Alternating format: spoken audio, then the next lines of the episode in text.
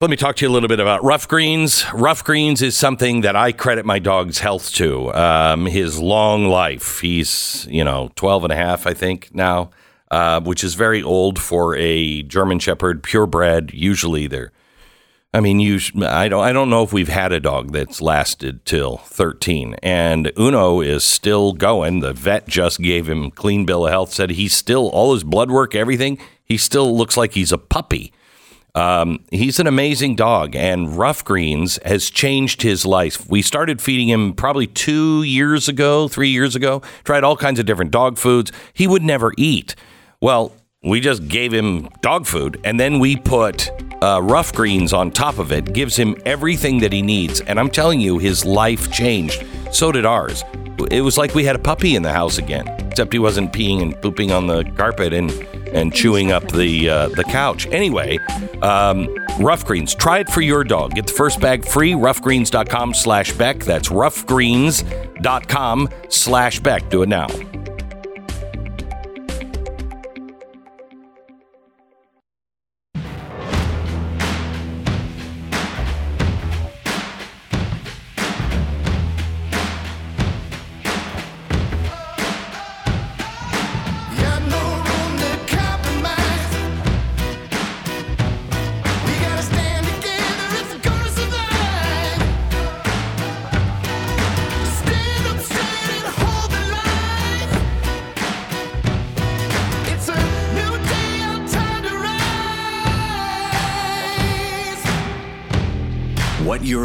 Hear is the fusion of entertainment and enlightenment.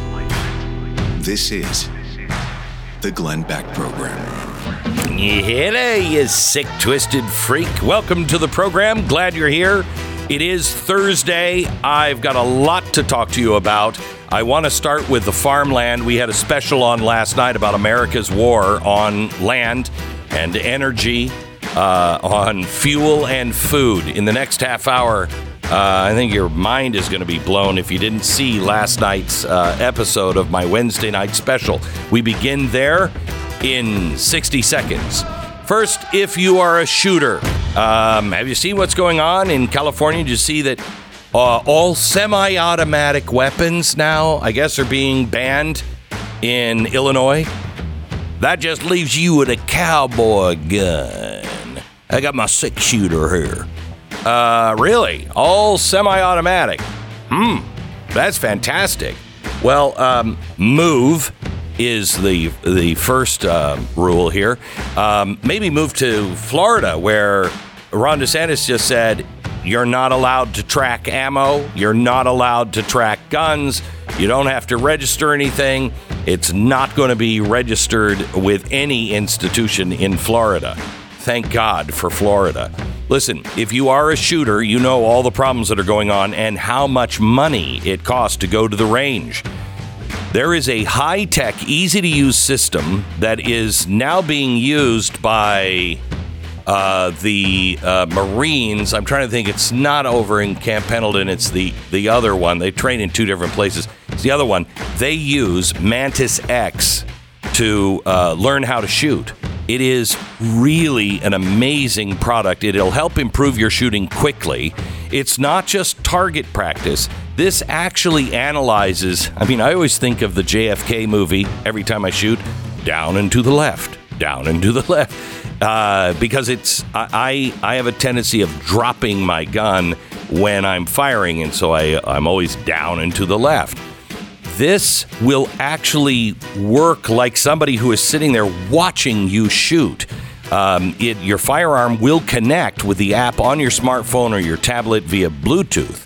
Then, when you're firing actual rounds or even dry firing, you will get instant feedback on what you're doing right and what you're doing wrong. 94% of shooters improve within 20 minutes using Mantis X. Again, if it's good enough for the Marines to use, I think it's good enough for me. Start improving today. Get yours now at mantisx.com. That's mantisx.com. All right. Hello, Stu. Glenn, mm. how are you? Oh, fantastic. It's a good day. Good day to be an American. Well, I mean, besides the fact that, you know, Richard Trumka now says, oh, we're not trying to ban gas stoves. Oh, Really? I, can't take the Republicans pounce on gas stove it's culture war. theory. Oh my god! Did you hear yesterday that Washington State? This study came out and it's it's full of holes, full of holes. The most extensive study on natural gas and uh, and cooktops and heating in your home and everything else. It it shows there's absolutely no impact as long as you're not. This is really the way this study did it. The one that that you know was like we got to get rid of natural gas they sealed the house like in plastic. So if you have no ventilation and natural gas, it might affect your children with asthma. Well, I don't know. I don't live in a plastic bubble with my stove. It's required to have venting on your stove. Anyway, this is craziness. Um, Washington State in November already already changed it. You can't build a house now in Washington State with a gas stove. It has to be electric. Yeah, we're, we're squarely in that time where they say, "What are you crazy? We would never do that, Oh, but we should because look at all these Right. effects." But we would never. We- Why are you such a conspiracy theory? But have you ever thought about it before? Because we should really probably do it right now. But I can't believe you're bringing it up. All right. it's that type of It's thing. that it's over and over and mm-hmm. over again. They buy time by convincing half of the population that it's a conspiracy theory. Mm-hmm. May I bring up ESG, the World Economic Forum's Great Reset? Okay? Conspiracy theory not happening. It's happening. And half of America knows it and knows what it really means. You're luckily in that half. Hopefully, you're in that half. If you're not, you're a new listener. Welcome. You will understand it soon. Last night, I did a special, and you can find it on YouTube, although I did utter the words the Great Reset several times, which is a no no on YouTube. You cannot say the Great Reset. It's the name of my book. Cannot good, good marketing idea there, by the way, by you. Um, well, it wasn't banned. No, it wasn't banned when you did it. Yeah. Uh, You should we- have just predicted the whims of YouTube. Right, right. Well, I'm going to call my next book YouTube. anyway, uh, so it's up on YouTube. You can, uh, I think, you can certainly check it out at uh, Blaze TV, where it will be protected and live forever on Blaze TV on demand. But last night I talked about the war on land, uh, on fuel, all of it. Food, what is happening with our food is outrageous. And I'm going to give you some some things here that you will not believe. In in about 8 minutes, you will say no way that's true. You're going to have to look it up and I'll give you the address and everything else. Okay. Right now, 40% of farmland in America, 40 is owned by Americans over 65. Our farmers are dying out. So, farmland, 40% of it is going to go up for sale soon. Okay? And the way everything is structured, the farmers' families usually can't afford to keep the farm when mom and dad die. So that means 370 million acres are going to come up of farmland, good American farmland, going to come up for sale soon. Now, the prices of farmland is skyrocketing for some reason. I mean, who wants farmland? You know, the, the best and fastest way to become a millionaire as a farmer is start with 2 million. Okay? You're guaranteed to have a million dollars probably by the end of the year. It's a losing prospect. It is hard work, hard work, and you need good communities around you. So, why is farmland prices going up? Well, a couple of reasons. COVID, people are like, yeah, I just want to be, you know, someplace other than California. And so then they buy, we'll raise chickens and we'll have eggs and maybe we'll have a goat. And uh, first winter and the first harvest, they're like, and they run back someplace in the city. A few months ago, a farm in Iowa sold for $25,000 per acre. To say that land prices are skyrocketing is an understatement. So, who is buying all of the farmland? Well, BlackRock buying up record, record shattering amounts of homes. For farms, it's people like Bill Gates. Now, I don't know about you, but Bill Gates buying up 300,000 acres spread out. Remember, 40% of the farmlands 40% owned by 60 uh, 65 and up. 40% how many acres did i say that was? 370 million. 40% 370 how many acres does bill gates have now? He's approaching 300 million acres. So that's kind of disturbing one guy owning another 40% of our farmland, if the, these numbers are right, that's terrifying, especially a guy who believes in, you know what? We, well, we shouldn't have cattle.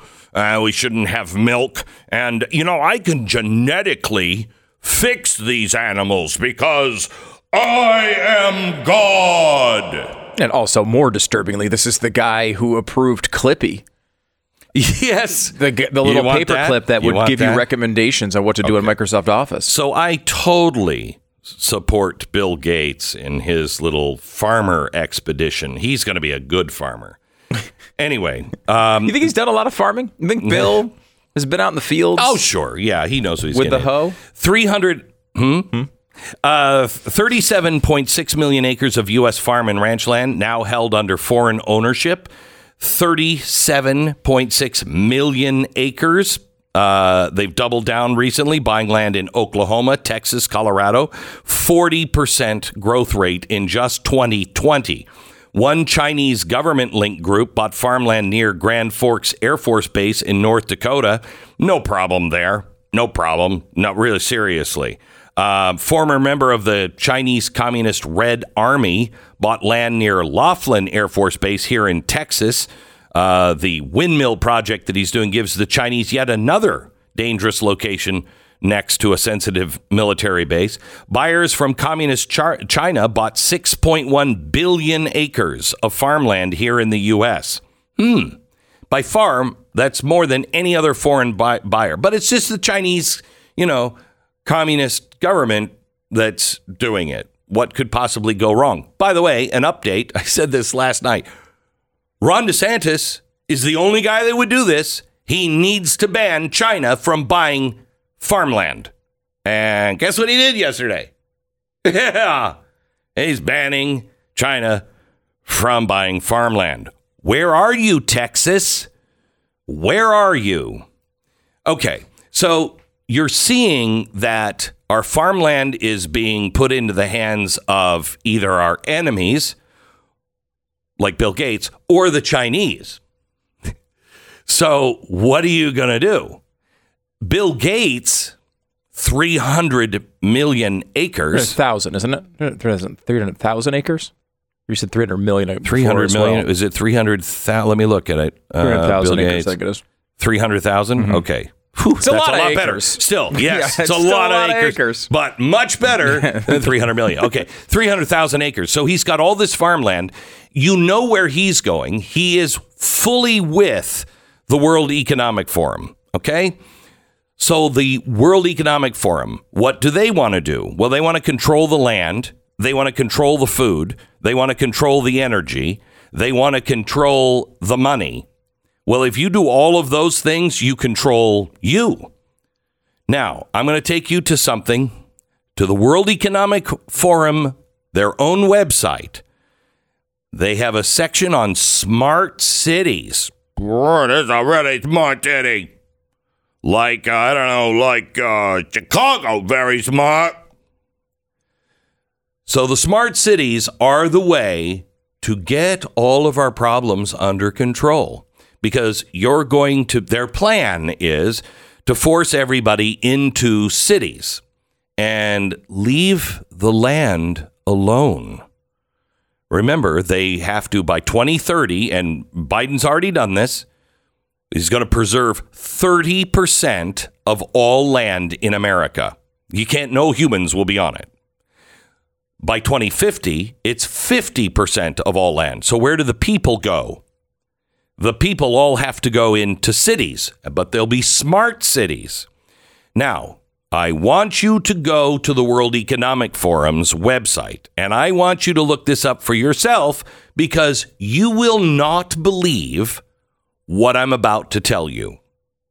But it's there currently in black and white. So you decide who's the conspiracy theory uh, theorist and who is actually lying to you. Back in 60 seconds. Mike wrote in about his experience with Relief Factor. He says, My body's all beaten up from working so long. I've dealt with inflammation for years. One day I was talking to a friend of mine how I needed some sort of relief, and he said, Have you heard about Relief Factor? No kidding. In four days, it started working for me. I am thrilled. Mike, thanks for writing in. Thanks for letting us know. Relief Factor is great because it doesn't whack you out. It's not a drug. It's all natural. Four key ingredients that will fight inflammation, which is the source of most of the pain in our body and the source of most of our disease as well. We have a real problem with inflammation. Three week quick start, 1995. It's a trial pack, and hundreds of thousands of people have ordered Relief Factor, and about 70% of them go on to order more. So go to relieffactor.com. Call 800 the number 4 relief. 800 the number 4 relief. Relief Factor. Feel the difference. 10 seconds, station ID.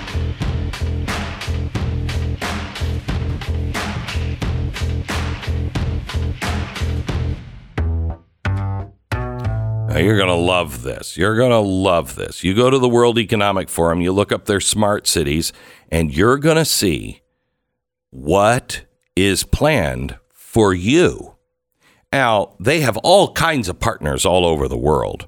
One of them is the Arup Group, A R U P, the Arup Group. They have their own section on the WEF website, okay? They're a progressive group that got together in Britain right after World War II, and they were like, hey, we can do a lot of things. You know, these Fabian socialists, they got a lot of great ideas. Why don't we start building things and building a community of tomorrow? So, very progressive minded. Um, and uh, they want to be a source and a force for peace and social betterment, which I look for in a construction company, don't you? I mean, I'm like, yeah, but how? I mean, it is gonna. I mean, how is it with earthquakes and stuff? Social betterment. Did we say social betterment? Okay, good. Same reason I go to NASA. exactly. Yeah. So, so well, you go to NASA to learn about the uh, Muslim community. And how much they know about math. Right. Um, okay. So um, from the World Economic Forum, uh, let's put uh, page 40 up. There's there it is. Now I love this. Now this is a whole section on. Look, we've got some pretty big goals to hit, and we got to hit them. So, how do we build these smart cities, and what do we need people to do by 2030? Now, they have some pretty aggressive goals, and some of them are up there. And they look, I mean, if you're watching Blaze TV, you'll you'll see them up from the website itself. Um, but let me let me give it to you just in case you're not watching, because gosh darn it, these um, these stats are a little sticky. So, food, food. Uh, they need to reduce the emissions of food uh, by 2030. So the their their target, their target by 2030 is uh, you will only have 16 kilograms of meat per year. Now, their aggressive target for 2030 is that you have zero kilograms of meat. I'm telling you what they're doing to the farmers and the ranchers, what these giant, the four big food processors are doing. They're driving them out of business so you can't have any local ranchers growing meat because they're getting rid of meat. Listen to Klaus Schwab, who says by 2030, meat will be for the rich and very wealthy for special occasions only. You with that? Again, on their own website, 16 kilograms, that's all you can have of meat. Right now, uh, the dairy consumption, milk or derivative equivalent, so cheeses and everything else, they're hoping that you will only have 90 kilograms of that, but their aggressive, ambitious target for 2030 is zero. Now, remember, they need you to live like we lived in the pandemic, except without the nice stuff that you might have had, like cheese and milk and meat in the pandemic.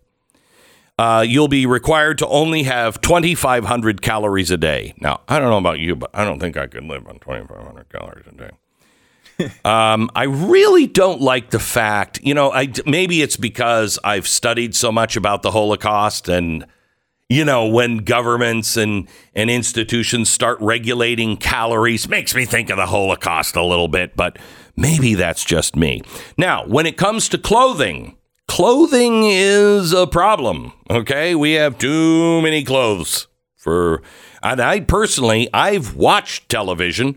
I don't think we have enough clothes, quite frankly. Lizzo comes to mind. Um, so their progressive target for 2030 is that there will people will only be allowed to have eight new clothing items per person per year, but they really are shooting for three. So, comrade, you could have a new shirt, a new pair of pants, and maybe some socks. Merry Christmas we'll begin to go, oh, thank God, socks for Christmas, thank you. Uh, so, you know, no, no big deal there. On private transportation, their goal is now, I don't even know the number, they don't include this in here. How many vehicles per thousand people? What do you think per thousand people? How many vehicles do we currently have, do you think? I mean, for, I mean, 500? yeah, some of them are kids, but I mean, I, I don't know if you're thinking it's got to be at least 500. Five, at least 500. They want to reduce that by 2030 to 190 cars per 1,000 people. And their ambitious target is zero cars per 1,000 people. Oh, by the way, and your 20 year car, the car that should last you about 20 years, they want it to uh, last now 50 years. So we'll all be driving. Oh my gosh, this is starting to sound like Cuba, where the sun is out every day and you can go to the beach whenever you want and try to fashion a craft out of logs and a sail. The Glenn Beck Program. American Financing, NMLS 182334, www.nmlsconsumeraccess.org. I haven't even gotten to our vacations yet. Wait until you hear what they have planned for you with aviation. American Financing. Say you got a credit card, your balance is $10,000. You make the minimum payment. Most people make the minimum payments. It's going to take you eight and a half years to pay that off. And it will be worth, oh, I don't know, a lot more than $10,000 when you're done pay this off. And I know you're saying, I'm trying, I'm trying. If you own a house, please, before the housing market collapses, and maybe it doesn't, but before the price of your house goes down so much you don't have any leverage on it, please call American Financing. They're saving an average of $695 a month. People just like you. So call them today. American Financing, 800 906 2440. 800 906 2440. It's AmericanFinancing.net. Call them now.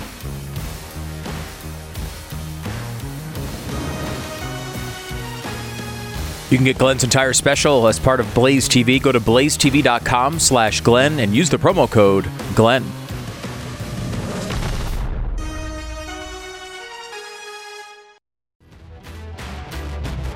Yeah. Great. Welcome to the welcome to the Glenn Beck program. We're uh, just going over some things we went over in last night's TV special. I invite you to see it if you missed it last night. It is really an important one. It is on uh, the World Economic Forum, which is meeting next week. The most powerful group of people on the earth ever to meet by far.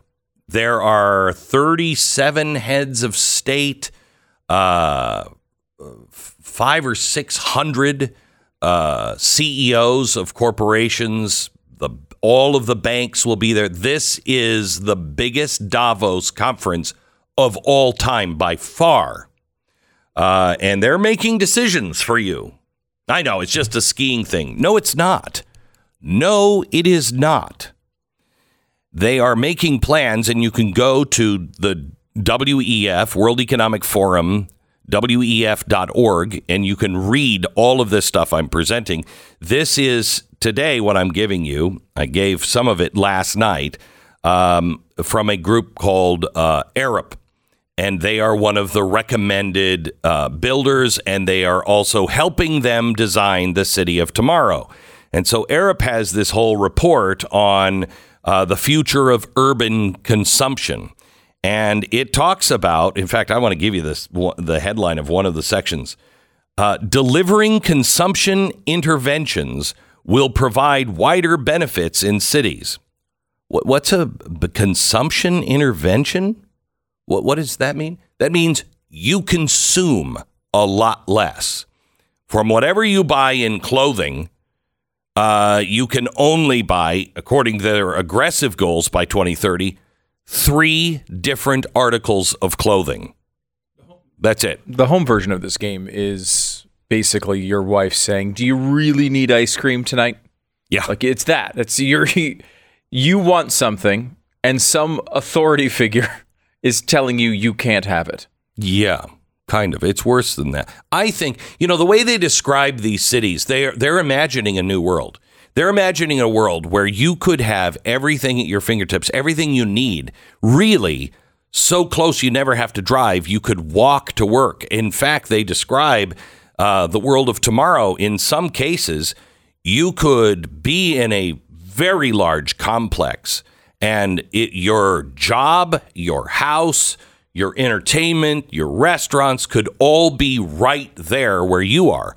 I like to think of that as Foxconn, but maybe that's just me. So, aviation, here are their goals in aviation. They just want, and they think this is a reasonable goal. This is their target in 2030 a 53% sustainable aviation fuel adoption. So I don't think we have one of those yet. Otherwise, I think we'd probably be using it unless it was wildly expensive. But it doesn't matter the expense because of goal number two. Their progressive target by 2022 is that each individual will only get one short haul flight every two years. So you could go to like, I'm in Texas, I could go to Iowa. You know, in two years, honey, we could go vacation in Iowa. What do you say? And if you think that all of the regulations and the talk about taxing you per mile and all that stuff is not to keep you at home, I am telling you now, there is going to come a time where wherever you are is where you will spend your life for the most part. So you better be someplace you really want to be. One short haul flight uh, every two years per person. That's their target for 2030 that they think is reasonable. Their ambitious target is one short haul flight every three years per person. So, I mean, airlines, uh, I mean, you got that. By the way, you won't be able to buy. Their goal is that, um, and their goal is their progressive target and their ambitious target is seven seven year optimum lifetime of laptops and electronic devices, so you don't buy anything new for seven years. Okay, Apple's going to love that. What does that do to innovation? When you're trying to cap everything so people can't buy anything new, what is that going to do to the economy, to innovation, to the West? Because we're the only ones that are talking about adopting all of this from the World Economic Forum. We're the only ones. And it is suicide. It is Malthusian. It is the same kind of death cult that has been trying to come up with these utopian plans forever. This time they found a way to trap all of us into that cage. And they're doing it through business and finance. Liberals, you were right. Conservatives were wrong. We were the ones that said, oh, I'm not afraid of business. Oh, the bank's got to make money. We were the ones saying that. You were the ones saying the government and big business and banking are all going to get together and they're going to control the world and we'll all be slaves. And we were the ones that went to the movie theaters and went, ah, that's ridiculous. I'm so sick of hearing about the corporation. Yeah, you're with the corporation, are you? And the corporation was the government. That's what's happening. You were right. Why can't you see it now? Why can't you see it? Because the people, and this is this is so important for you to understand and express to your friends. This is not about Republicans and Democrats. That's a stage show. You notice when we get them in, nothing really changes. It's a stage show. There's barely any difference between the two parties because it's been corrupted by corporations and big banks and big governments and globalists. It's all corrupt. So now, what we're talking about is what? We're not talking about policies. We are talking about the basic principles of human rights. Do the Bill of Rights exist? Should they exist? But don't even look at this as an American thing because it's, again, not. Why are the farmers in Holland standing up and protesting? Why are the farmers in Germany standing up and protesting? Why are the farmers in England? Why are the farmers in France protesting? Because they have what's coming here and nobody's listening. And what's and how are they accomplishing this? In Holland, they're saying these farmers are extremists, they're anarchists, they want to destroy the government. In Germany, they're anarchists. They want to overthrow the government. France, same thing. England, same thing. Here, same thing. Canada, same thing. Each country is just morphing them into whatever their version of a Nazi is. And the elites on both sides are playing that game. Yep, yep, they are extremists. You saw it with the House last week. You saw the Republicans fight against let's slow down on spending. Uh, let's uh, let's be able to read the bills for three days before this five thousand page bill has to be uh, voted on. Let's have a debate in Congress on the floor so people can watch and be informed. No more backroom deals. That's what they were asking for, and the Republicans stood against it. Who's your real friend? I got news for you. You're much more likely to have a real watch your back friend who is a classic liberal, somebody who was a Democrat for years and now is starting to back out and go, wait, wait, wait, what is this? Those Democrats that are waking up, they are much more your friend than most of the Republicans you vote for.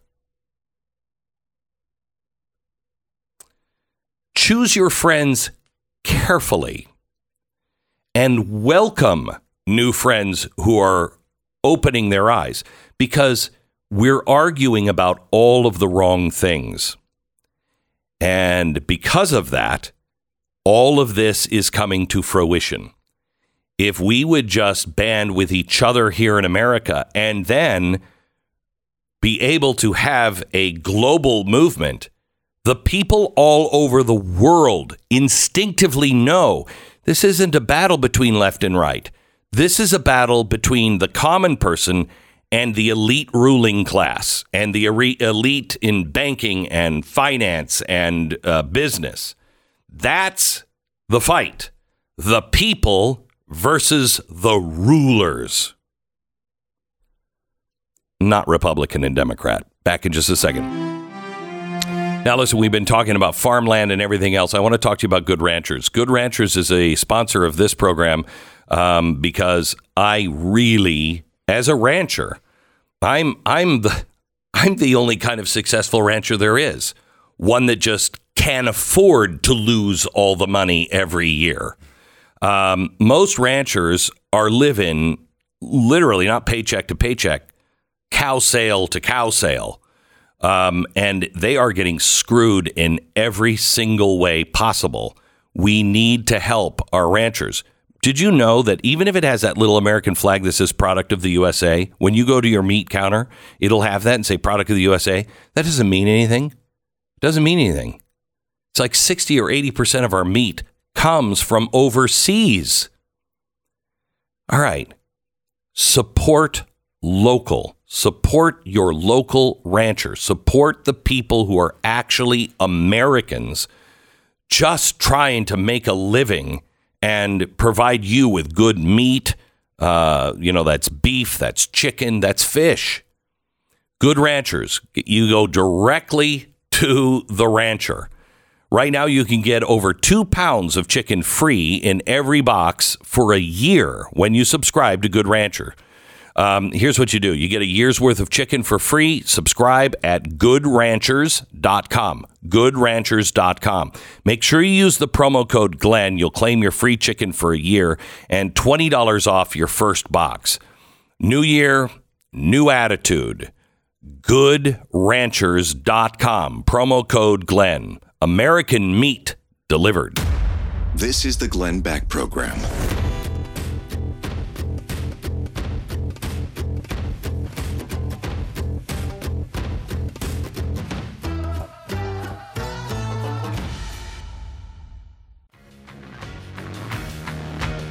Welcome to the Glenn Beck program. Uh, I uh, I welcome you to the program. You know, I've been following this stuff that's been going on in the uh, Vatican lately, and there's a great story um, in the American Conservative uh, today that has come out. I just want to read it. In November, I was briv- uh, visiting uh, Bratislava. I don't even know where that is, and had dinner with my friends, and he mentions them a mathematician, a retired statesman, and the editor of the conservative magazine Standard. Uh, Vlado, who is one of my sources for Live Not by Lies, if you have not read that book, you need to. We were talking about the ailing Pope Benedict. Vlado mentioned that in 2015 he received a letter from uh, Pope Benedict. Um, and Vlado was a member of the underground Catholic Church, you know, in the communist, um, you know, when during the communist regime, and then he became, you know, an anti-communist, and he actually served as the interior ministry in his country. Anyway, he said, um, according to this, he was grave as he spoke about the letter. It was very short, he said, and he was uh, appreciative of the book. And in the end, the Pope spoke of the Antichrist. He didn't want to say, that's not something you say at dinner. Yeah, and he wrote me a letter and he talked about the Antichrist. I can't tell you what's in it, though. No, then don't bring it up. Right. man. Yeah, okay. so he said he wouldn't bring it up until the Pope dies. Okay. So the Pope has died. Um, Benedict was buried last week. They were in dinner. Uh, they were at dinner in Rome, and uh, he said, "Are so? Are you going to release this?" And he said, "No, I'm. I'm not sure. He's a he's an old style Catholic, and he didn't want to, you know." Um, he didn't want to do anything that might hurt people's, you know, testimony of God. I don't, I don't know why I don't really understand that, but um, so he was finally convinced that he's going to release it. He has. Uh, it's not long. It has twelve lines, and uh, he does talk about the uh, the Antichrist. Uh, and if I may read it, it's Meinscheid why die Mach des Antichrist sich ausbreitet und kann nur bieten, das Herr uns Krasvol Hurten Schenk. Mm. See what I mean? Beautiful language. Yeah. I have no idea what it means. No, it's, here's the translation. He wrote it in German, German, but here's the translation. We see how the power of the Antichrist is expanding, and we can only pray that the Lord will give us strong shepherds who will defend his church in this hour of need from the power of evil. Uh, church meaning, I'm, I'm assuming all of God's people that are following and good shepherds are what we need. And this is yet another piece of this puzzle that I'm, I'm trying to get some people from the Vatican to talk about it who are on the, you know, on the, hey, you know, uh, there's a war between good and evil going on, uh, and we're on the good side. I'm trying to get them to come out and talk about it because uh, Benedict was very, very clear that uh, Catholics and all of us need to wake up because this is a very dangerous time uh, in the world and we will be deceived. And he said by theologians and trusted shepherds. What does he mean by that? More in just a second. And if you are having a problem with your kids and you're seeing the programming they're getting from school, how do you deprogram them? Next, The. Glenn Beck Program. I want you to do your own homework on something, and this is on your with your financial advisor. Your 401k or anything else, I want you to ask your financial uh, advisor this first question. Is my money being used in the last few years to vote for the kind of policies that I don't agree with? Most likely, they'll say, What? You say racial equity audits or carbon emissions caps or anything else. They will most likely also say, I, I don't know. There are five questions that you need to ask them. Five. Strive.com has that list of five questions. You ask your financial advisor. It's strive.com. This is uh, from my friend uh, Vivek Ramaswamy, who is just fantastic. He's trying to fix this, but we all have to do it together. Five questions. Ask your financial advisor and your retirement fund managers about it right now. Education and knowledge is power. Go to strive.com, strive.com.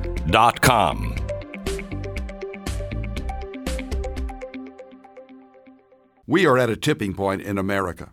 With 400,000 children in the U.S. foster care system and a quarter of those awaiting a forever family, Christians must step up.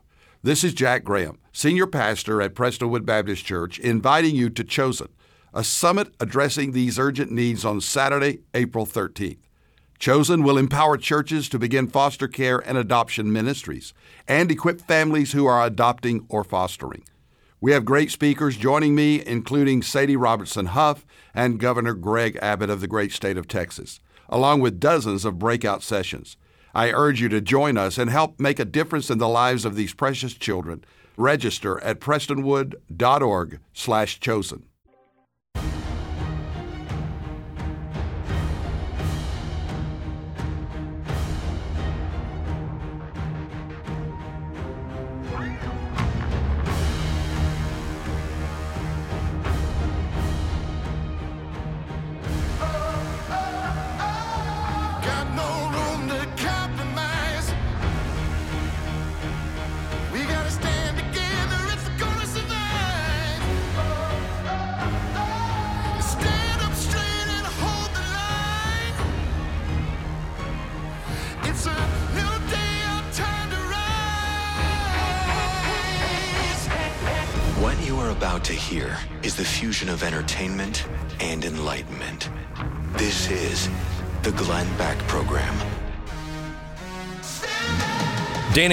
she is a writer for the New York Post. She wrote this fantastic article a couple of days ago.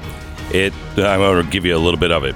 Beth Pensky, a 54-year-old single mother from New Jersey, now lives in Florida, but she never tells anyone she's estranged from her only son and daughter.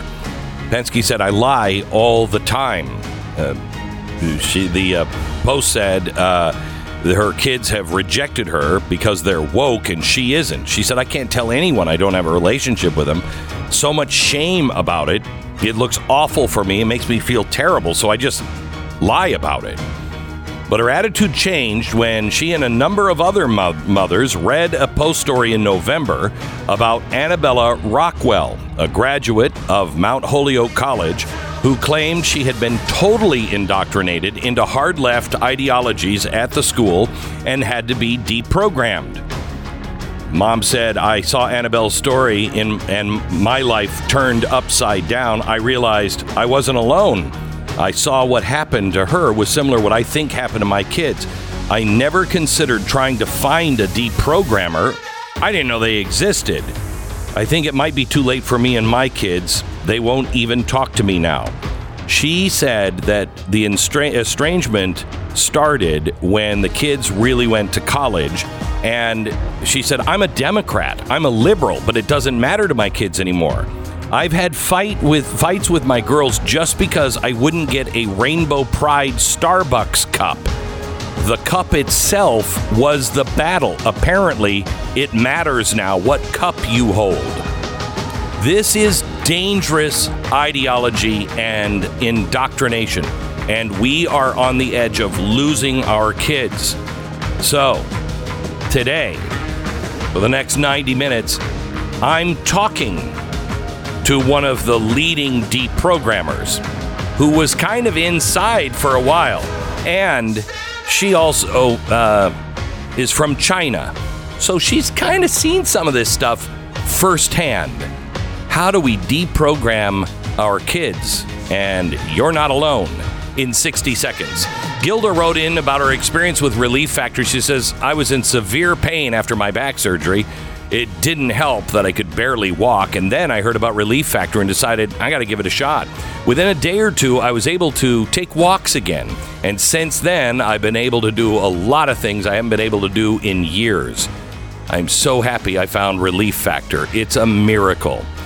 Thank you for writing in, Gilda. It listen, Relief Factor is not a drug, so it's not going to whack you out. It is has four key all natural ingredients that help fight inflammation, which is our biggest source of problems in our body. Uh, the three week quick start is only $19.95. It's a trial pack, and hundreds of thousands of people have ordered Relief Factor, and 70% of them go on to order more. ReliefFactor.com. Call 800, the number 4 Relief. 800 4 Relief. Or ReliefFactor.com. Feel the difference. I am thrilled to have Kay Yang on uh, with us. She is a deprogrammer, which I too did not know even exists. Um, she is the um, creator of StopFemaleErasure.com. She is truly amazing. Uh, she exposes the intersections of corporate, government, nonprofit collusion driving the transgender rights movement. She says a smokescreen for massive social engineering and propaganda war being used to facilitate female erasure in language, in law, and on a worldwide scale. Her work connects the dots between normalized practices of child sexualization and proliferation of biopharmaceutical transhumanist technologies. Man, I am going to love this woman. And frames these agendas as foundational to the colonization of the female body and the female re- um, re- reproductive control. Kay, welcome to the program. Wow, thank you so much, Glenn, for having me here and for this opportunity. Good morning. Good morning. I'm, I'm so glad to have you on. Um, let me make sure I have your uh, background right. 10 years ago, when no, none of us were talking about this stuff, you were working at an LGBT center?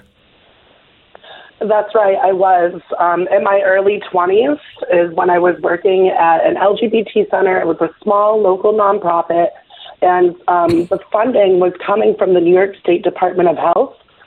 Um, so that's a really important part of this as well, that the state was funding me to do the work that I was doing.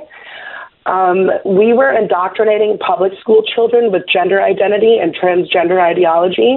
So we were actually being armed with rainbow colored propaganda that was sent to us from these large nonprofits like GLSEN and GLAAD, and then we'd go into the schools, um, disarm the teachers really with these themes around acceptance, anti bullying, suicide prevention, and then we would introduce children to the concept of gender identity and transgender. And we would use um, propaganda tools like the genderbread person, which you may have seen before, but your audience might not all be familiar with. It's a cartoon cookie character, and it teaches children to measure themselves and others by so called womanness or manness or femaleness or maleness. Um, so we would take tools like this into the schools with us. We would visit uh, local area high schools and set up LGBT clubs and gay straight alliances. And wait, And hang on just a second. there- Okay, hang on just a second. Sure. You got into the schools and the teachers were disarmed, assuming they had a problem. Uh, they were disarmed because you were coming in under the umbrella of the New York State Division of Family and Children Counseling, right? So you were coming in with state approval. That's right. And we were in there kind of um, under the idea of sexual health and um, and education, even though we were not experts. I had never been trained in sexual health, um, but I was considered an expert the moment that I took the job. I was billed as an expert to the to the teachers, um, and, and we were talking to these uh, students without the knowledge, uh, like without their parents' consent. You know, parents didn't know that we were having these after school clubs. They didn't know that we were talking about sex, talking about sexuality, trans identities, and gender identity with these students. There was no knowledge or consent from parents. And this was all considered okay. Okay, all right. So And this this 10 is years ago. This is you 10 years ago. What brought you from that to somebody who is helping parents deprogram their children? What what what, changed in you? What was the moment that you were like, "Oh crap, I'm on the wrong side?" Well, a lot of things. a lot of things. Um, as soon as I saw this concept of a trans child, this was really concerning to me because at the time when I was working at the LGBT Center, I had no idea that the work that we were doing was really paving the way for the manufacturing of the so-called trans child, and also for people to accept this idea, right? Um, or that w- there would be medicalization or sterilization of healthy children in their bodies. Right. None of this was ever part of the work that we were doing. It never crossed my mind that this would be a thing. So yeah, 10 years ago, no one had ever heard of a trans child.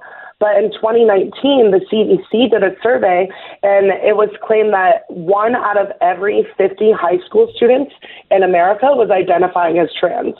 So that's a huge increase. Yes. And all, yeah, and a lot of the reporting news media has attributed that uh, the increase to children feeling safe to come out and to them having like better data collection, but it's never attributed to this widespread social engineering that was going on.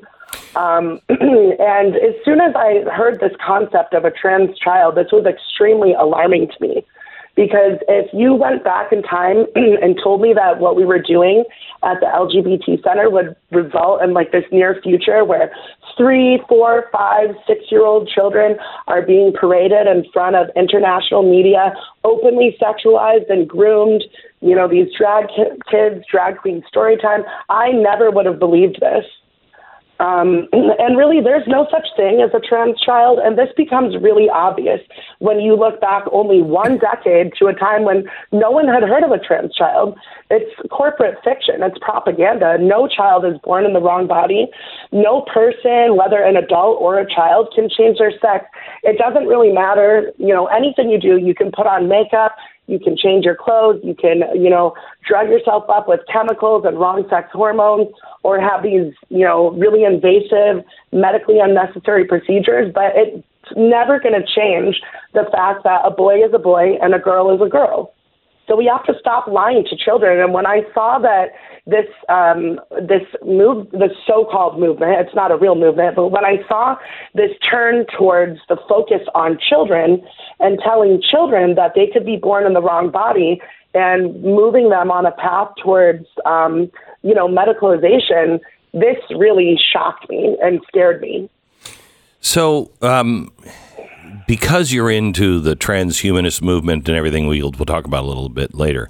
I just want to make sure we're on the same page. I, I, I believe that we are living in a time where um, a lot of people are useful idiots, and a lot of a lot of the people that that believe, you know, in um, you know the stuff that you were teaching. A lot of them might be really well intentioned and uh, believe that you know this is really something, you know, whatever. But there is, um, you know, I said last hour, I don't know why liberals won't wake up because liberals were right, conservatives were wrong. The liberals were the ones saying the United States government is just colluding with corporations, and eventually they're just it's going to be one giant corporation.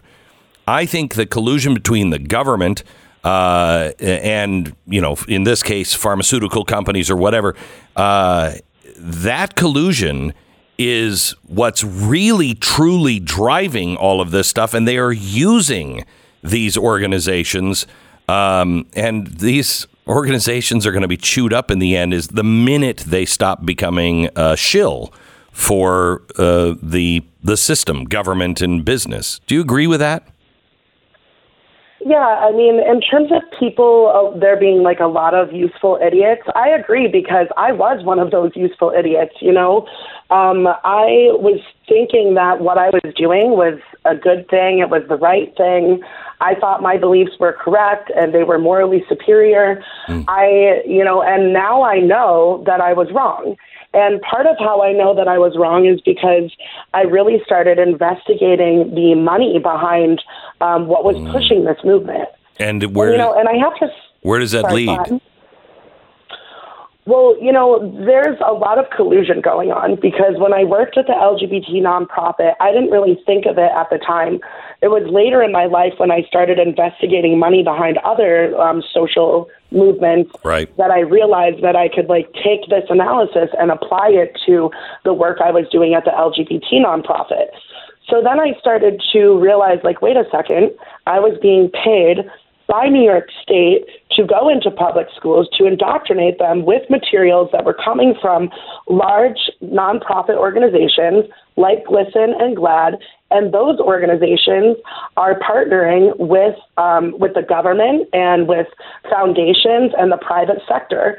And all of this is being done to push this propaganda and target our children in the public school system. And you say this is to erase the female. Well, yes, that is really um, foundational to this entire thing. Um, first and foremost, they want to disrupt our sense of self and erase the division between the sexes because human beings are a sexually dimorphic species. There's males and there's females, and everybody um, who does not fall into male or female, well, they actually still do. They have um, hormonal differences or chromosomal differences, but they still fall into one of the two. We're dimorphic, but this is being erased um, in our reality right now, and children are being taught that sex is a spectrum. Even the World Health Organization has recently, and you know, they're part of the United Nations. Yeah, The World Health Organization recently said um, that they're going to be expanding their definition of sex and that um, they want to expand it to include people with trans and gender diverse identities. so, Okay, you know, so I want to ask you. Uh, I'm going to take a one minute break. Then I'm going to come back, and I want to ask you what their motivation is for this, and then I want to get into your background of uh, China and you know the Red Guard and the and the uh, the revolution that happened there um, is a lot like it is here. And then we'll talk about deprogramming our kids. Coming up in just a second, whether your dog is some giant beast who could easily be mistaken for a wolf or uh, one of those little puff balls that you carry around in a purse, you want him to be happy. You want him to be healthy. Uno is healthy and happy. That is my 13 year old or almost 13 year old German Shepherd. That is wicked old. And he does not, well, except for all the white on his face, he does not seem like an old dog. The vet just gave him a clean bill of health, said his blood work and everything, they ran up everything and said he's like a puppy. And he is. And I think that's because of rough greens. Because I saw when I started putting rough greens on his food, Tanya and the family and I, we saw a dramatic difference in his activity level, in his health, in his eyes, the way he would go run, uh, you know, the fence line. He w- hadn't done that for years. Rough Greens gave him all of that back. Roughgreens.com slash Beck. They'll give you a first bag free just to make sure your dog will eat it and likes it as much as Uno does. All you pay for is shipping. Go to roughgreens.com slash Beck. Roughgreens.com slash Beck or call 833 GLENN 33. 10 second station ID.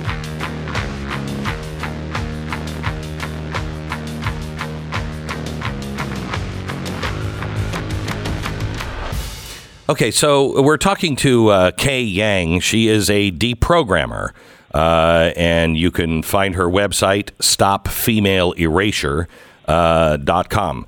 So, Kay, um, the only thing that really makes sense to me is that this is a Malthusian slash Marxist kind of um, uh, movement that is really anti human at its core. It's evil. They're breaking up the family and everything else. Um, why do you think, what, what is the motivation for these people to do this to our children? Yeah, thank you. So right before the break, I was just talking about um, how there's this desexing of our bodies that's going on. They're breaking down the boundaries between the two sexes. And you know, when you're when there is a quote unquote movement that is sterilizing children and desexing our reality in the name of you know gender identity, this is genocide. This is a mm. usurping of you know what they're really trying to do is usurp female reproductive control. And we're facing this attempted takeover of the ownership of the human body, of human biology, but really the focus is on the woman's body and the woman's womb and all of these, you know, miraculous, unique bits and moving uh, pieces and parts of the female body that make pregnancy and birth possible. So this is really about controlling reproduction and birth on on this planet, and we're re- we're moving into uh, or we're already in the fourth industrial revolution. Yes. You know, Klaus Schwab- Schwab has his whole book about it. And the fourth industrial revolution really demands the erasure of the sex based rights and realities of females. And this is under the guise of LGBT inclusion. Now, at the same time, they are erasing us in language and in law. They're simultaneously exploiting the very nature of female reproductive biology.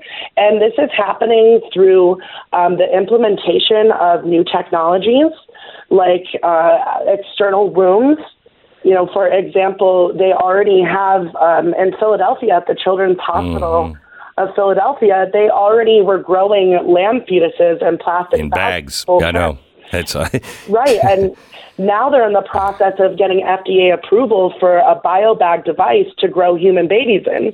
I I, So, I, you know, I, I, I don't know how we how I didn't know about UK in advance. You are so spot on, and the fact that you have ten years ago were on the opposite side. What Klaus Schwab and the WEF are doing, uh, the World Economic Forum, with the Great Reset, is so anti-human, and it is about population control. Almost everything they're doing is about population control. Um, so uh, so you are now in a place where tell me your experience with China and what you're seeing the parallels from China. Yes. So, well, I just want to be clear because I think there was a little bit of miscommunication. I'm not actually from China. I was born in New York City. Oh, okay. It's my mother's.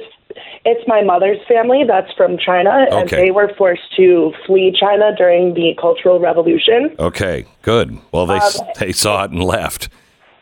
Yes, and you know, I actually I want to talk about that a little bit in terms of the intergenerational communication.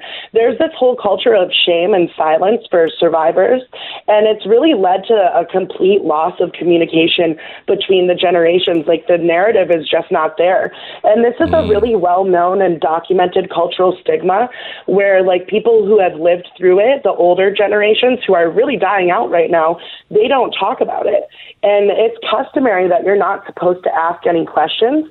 I remember when I was a child and I wanted to know more about my family's history, and I would like innocently ask questions or just out of curiosity, and I was told not to ask or say anything because it's bringing up something painful, So- and it created a blanket of silence and shame and really confusion over the whole thing. Kay, we are going to ask those questions and have you answer them. Um, what the parallels are and what happened, and then how do we deprogram our children? Next.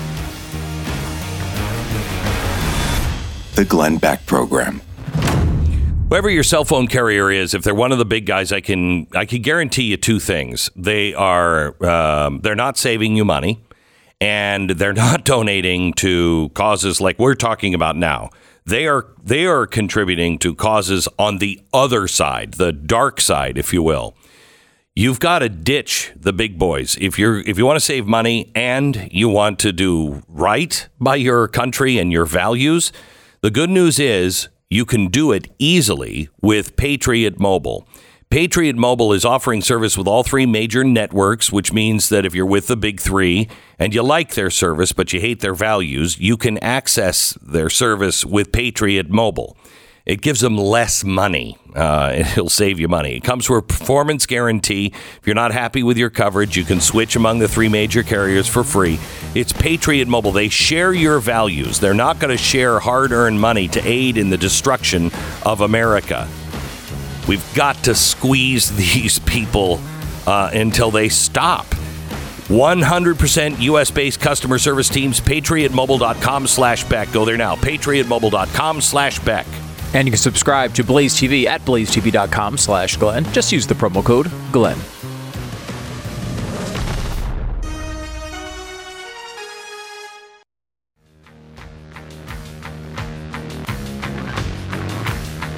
want to thank you so much for listening to the radio podcast. Uh, I I always urge you to recognize how one person can make a difference. This uh, was brought up to me. I'd never heard of deprogramming children before. I didn't know deprogrammers even existed. And there was this story in the New York Post by a writer, Dana Kennedy. And I mean, she, this is such a great article on how people are pushing back and trying to find help for their kids. Um, and she wrote that and affected, I don't know how many millions uh, with the uh, paper. And now this program will touch 10 million people. Um, and I, one person just stating something makes all the difference in the world. We don't feel so alone and we learn from each other. Kay Yang, um, I've asked her to, uh, to stay on a little bit, little bit longer. She is the creator of StopFemaleErasure.com, researcher, filmmaker, artist, activist known now as the deprogrammer. Uh, she is uh, she she is spot on so far on what she's talking about and what the problems are. Um, I want to touch real quick with Kay um, the lessons we should learn from the Chinese Cultural Revolution and what's being used here that runs the same. Okay. Yeah, thank you so much, Glenn. So, right before the break, I was talking about the cultural stigma and shame that exists in Chinese culture around talking about the Cultural Revolution and other things from the past. But I think it's really important that we disclose the truth of the past because if we don't do that, then we become incapable of learning. Correct. Um, and we have to learn from that. If we don't learn from it, then we don't. Um, we're not capable of having a clear trajectory of how we're going to move forward into the future. You know, and I can see that um, mistakes of the past are being repeated, and we can do something about that. But we have to be willing to do the hard work and make the effort, really, really to take the risk and tell the truth. And that's why I appreciate you having me on the show today to talk about this, because there are so many, um, there are, there are so many comparisons to be made. Um, and, and one thing I want to start by saying is that I don't know if you've ever heard of this term, um, Glenn. It's transgenocide. Have you ever heard of this? No, I have not. So it's it's a really ridiculous claim that I've heard at this point hundreds, if not thousands, of times, and it's usually made by these, you know, whiny, greasy men who are angry that they can't have total access to female spaces and to groom children. Um, you know, and they are saying that when we tell them that they can't do these things, it's akin to genocide, and we want to kill them and we want to erase them. Um, but I want to say, you know, during Mao's Cultural Revolution, this was widely cited as the largest mass murder in history. Uh, there's at least 45 million people were worked, starved, beaten, and tortured to death, and that's a real genocide. And we need to have um, cogent meanings for words. Yeah. You know, these are the same people that don't know what a woman is, and now they're going to say that men not being able to perv on kids in the bathroom is genocide. This is ridiculous. So I, I, I, I have to tell you, I, uh, I had heard that term. I just didn't take it seriously, and I thought it was. I thought there was some other term uh, that, uh, some other definition of that term. Um, Right. The when, when you look at what happened with the Cultural Revolution in China, it was a genocide, and you get to a place, and I don't know how to get people to understand. When you have taken a big section of the public and you've said, these are terrorists, these are genocidal maniacs, these are whatever they are, you can no longer live with them. And I've been warning that this is the way genocide does happen. You you are led to it slowly, um, and then you just separate yourself, and then it's over. I I have a very good friend who told me that their daughter actually said to them, very very uh, very very progressive and indoctrinated, and said. Um, they were talking about some stupid problem in the world. And she just snapped and said, you know, it won't be solved until people your age and and people like you just die. And she was serious. And that's that should be a first sign of, hey, hey, hey, hey, hey, wait a minute. We are dehumanizing people and indoctrinating them with these lies that lead to death. Am I wrong? No, the, this is very dangerous. What's happening, um, and you know when when Mao instructed the Red Guards to go out and destroy the four olds. I don't know if you know about this or the audience. I do. But the four olds um, for the audience are old thinking, old customs, old culture, and old habits. Now, you can see a parallel to what's happening in our society where the old way of thinking, the normal way of thinking, um, assessing the reality, the material reality that's right in front of our eyes, this is being rejected for this belief system in which we're expected to believe a complete inversion of reality. Um, all of our old cultural institutions are being attacked. Old customs are being attacked. You're not even allowed to enter a classroom and refer to the students as boys and girls anymore. You can't um, go to the grocery store and call the cashier um, ma'am or sir because this might be offensive if they don't identify like that. Right. So you you can see um, the the crossover here, right? Thinking, culture, customs, habits are all on the chopping block. And then what Mao did was that he gave the Red Guards basically a free pass Right. to um, destroy these old ways of thinking. And and when he said destroy them, he meant literally Right. to physically destroy. To go out and to violently attack and target and tear down people who were still participating in the old ways and who were adherents to them. So I see this, what's happening right now. You have at the ma- macro level, you have like the United Nations, the World Economic Forum colluding with federal and state governing bodies, and they're all facilitating the branding of any opposition to trans as hate. And they're saying any any resistance to this is hatred and it must be stopped at all costs for the sake of humanity. So that's happening at the macro level. Now the message that sends at the micro level to these people who call themselves trans rights activists or so-called antifa is that they are empowered to um, physically target and harass parents mothers fathers and especially women in general who speak out against this ideology. Well, I, you know, I, are, I know that you have been targeted, and I uh, we're going to have to have you back um, because there's so much to this, um, and you're such a good spokesperson on it. Um, but can we spend just a couple of minutes on how do we begin to find a deprogrammer? How do we know our children need to be deprogrammed? How what do you do in deprogramming? Yeah, absolutely. Thank you, Glenn. And I would love to come back to talk more about any of this. Um, the truth is, you know, we're really all under uh, influence, right? We can't say that we're not being influenced by propaganda and media that's inundating us 24 7. Um, it's really just about how, what degree we're under the influence and how much we're aware of it. And parents really need to be aware of what's going on with their children because there's this old school understanding of cults and brainwashing that we get from pop culture. And it usually invokes this, like, you know, the image of people being dragged out of their home, brought Right. to some place that's far away from their families and society, and they're like locked up on a remote farm somewhere or whatever. But today, the internet really has so many different social media apps Oh, yeah. and messaging forums. It's basically like the internet is full of these virtual communes, and it's likely that your child is already being siloed into a funnel of information, and it's fundamentally altering their belief system and their behaviors.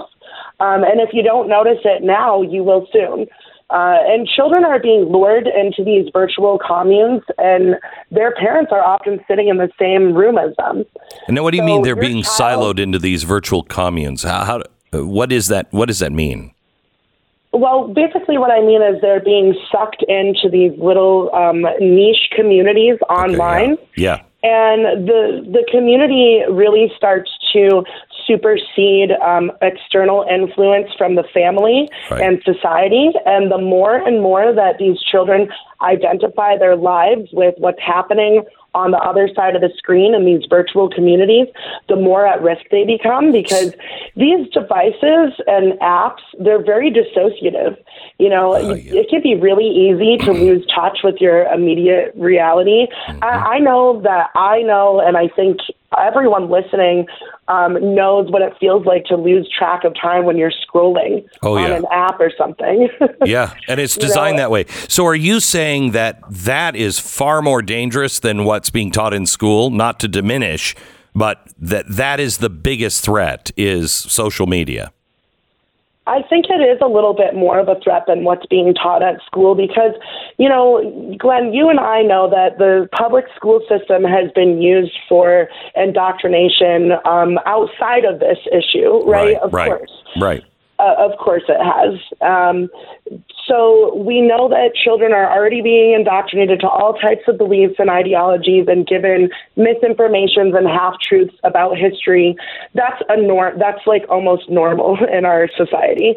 What's not normal is this new relationship that children have with their phones you know and i remember I'm, I'm fortunate that i remember a time in the world you know before the internet when i was mm-hmm. in like third or fourth grade Yeah. i don't remember much of it but i do remember Yeah. i do remember a reality that wasn't totally inundated by it and t- you know kids today like they don't really have the same type of lives that myself and my friends had when we were No. growing up their their lives and their friendships today are mostly playing out in these virtual spaces Okay. so, um, so, uh, so I, uh, boy, I, I want to come back and talk to you because the, just the experience that you had growing up is tremendously different than the experience I did. I remember when there were only three Right. channels on television and our life was different. And that doesn't necessarily mean it's it's better then or you know worse now or better now. Um, however, this we are doing experiments on our kids with uh, with social media and technology that I think we will really uh, quickly learn to regret. And uh, you know, there's something to everybody in Silicon Valley, you know, not letting their kids online. Yeah, not using a device. Wow, what do you know that we don't know? Um, and unfortunately, too many of us uh, are sucked into it ourselves. Uh, So, Kay, I, I've I've got to take a quick break, and uh, when I come back, we'll only have a couple of minutes. But I, I want to talk to you about just this time. How do we find somebody like you to deprogram, and how do we know if they're any good or not? We'll do that Coming up in just a second. Imagine getting the best set of sheets you've ever slept on without paying so much, you know, uh, that, uh, you know, the first time that you're using your sheets or you have them, you're just drying tears because of the price tag. My Pillow is the company uh, that today is making, I think, the, well, I know they're the most, the softest sheets I've ever slept on. Uh, and I'm a sheet snob, and uh, you know, until you go and actually buy them, and then you're like, "What? Well, it's got a million thread count. I don't know what the thread count is for these sheets, but they're unbelievable. They're Giza Dream sheets, softest cotton made um, in Giza. And uh, Mike Lindell has them now at My Pillow. So go to mypillow.com, click on the radio listener square, check out the sale on the Giza Dream sheets right now. Uh, you can get them at twenty nine ninety eight. It's fantastic. Um, enter the promo code Beck. Get that deal, and you'll find other deals as well. Just call 800 966 3117 and use the promo code Beck or go to mypillow.com. Promo code Beck. The Glenn Beck Program. Sign up for the free newsletter today at glennbeck.com.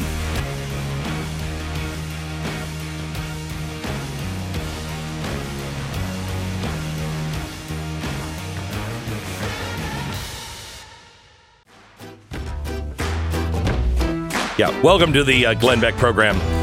Uh, we are going to have to have this guest back. Uh, maybe we'll do a uh, podcast with her. Kay Young, she is a deprogrammer to help people. Uh, what did I say? Young Yang, uh, Kay Yang. Um, she's a deprogrammer. She helps. She helps parents. You know, uh, get their thinking kids back. I don't want my kids to be conservative or liberal. I want them to think for themselves. Uh, and how do you do that, Kay? I'm so glad you opened that way, Glenn, because I really want to advise parents to be careful and really just advise caution because there could be people out there who are trying to scam you or looking to expose Oh, yeah. um, expose you, your family's personal information, exploit your personal information, and also some of uh, what might be going on under the name of deprogramming might be actually polarizing your child back to the other side. Yeah. And what you don't want is for your child to leave one polar extreme for the other. You want them to do just as you said, to be able to think for themselves. Right. So, you know, um, I have to be clear. I'm not just a deprogrammer. I'm actually, quote, the deprogrammer. I say that for a couple of different reasons. One is that it's my handle that I've been using online for over five years now. Okay. Um, before I started speaking publicly, I was doing anonymous work. Right. And you can go to the deprogrammer.com to see videos that were banned by YouTube. Um, and I also consider myself the deprogrammer because I actually was a programmer myself. Right. I was going into schools, programming, indoctrinating youth, and I was also doing it. We'll have to talk about this maybe on another episode, but I was also doing this outside of my role at the LGBT Center later in life in colleges and universities. So I was a programmer, and now that I've deprogrammed myself, I feel like I can call myself the deprogrammer. I want to help other people. And, you know, it's really common for um, people who exit cults to seek these like exit Sure. counselors. And usually those people are former cult members themselves. Right. And that's what it's like for me. And that's why I'm able to understand so intimately um, the machinations of how all of this works and how your children are being reached and programmed. And- now, if you just go out there searching for a random person, I cannot guarantee that they're going to know Right. any of this. Most likely they won't. Right. I think this is pretty exclusive. That is, uh, you know, it is really uh, a little frightening. I'm glad you ended it with that because uh, that was my fear. How do we know who we're getting? We're going to have you back on. Maybe we'll just do a, a whole podcast with you. I, I I think this is ex- extraordinarily important. But parents, be very careful. Teach your kids to Program. critically think.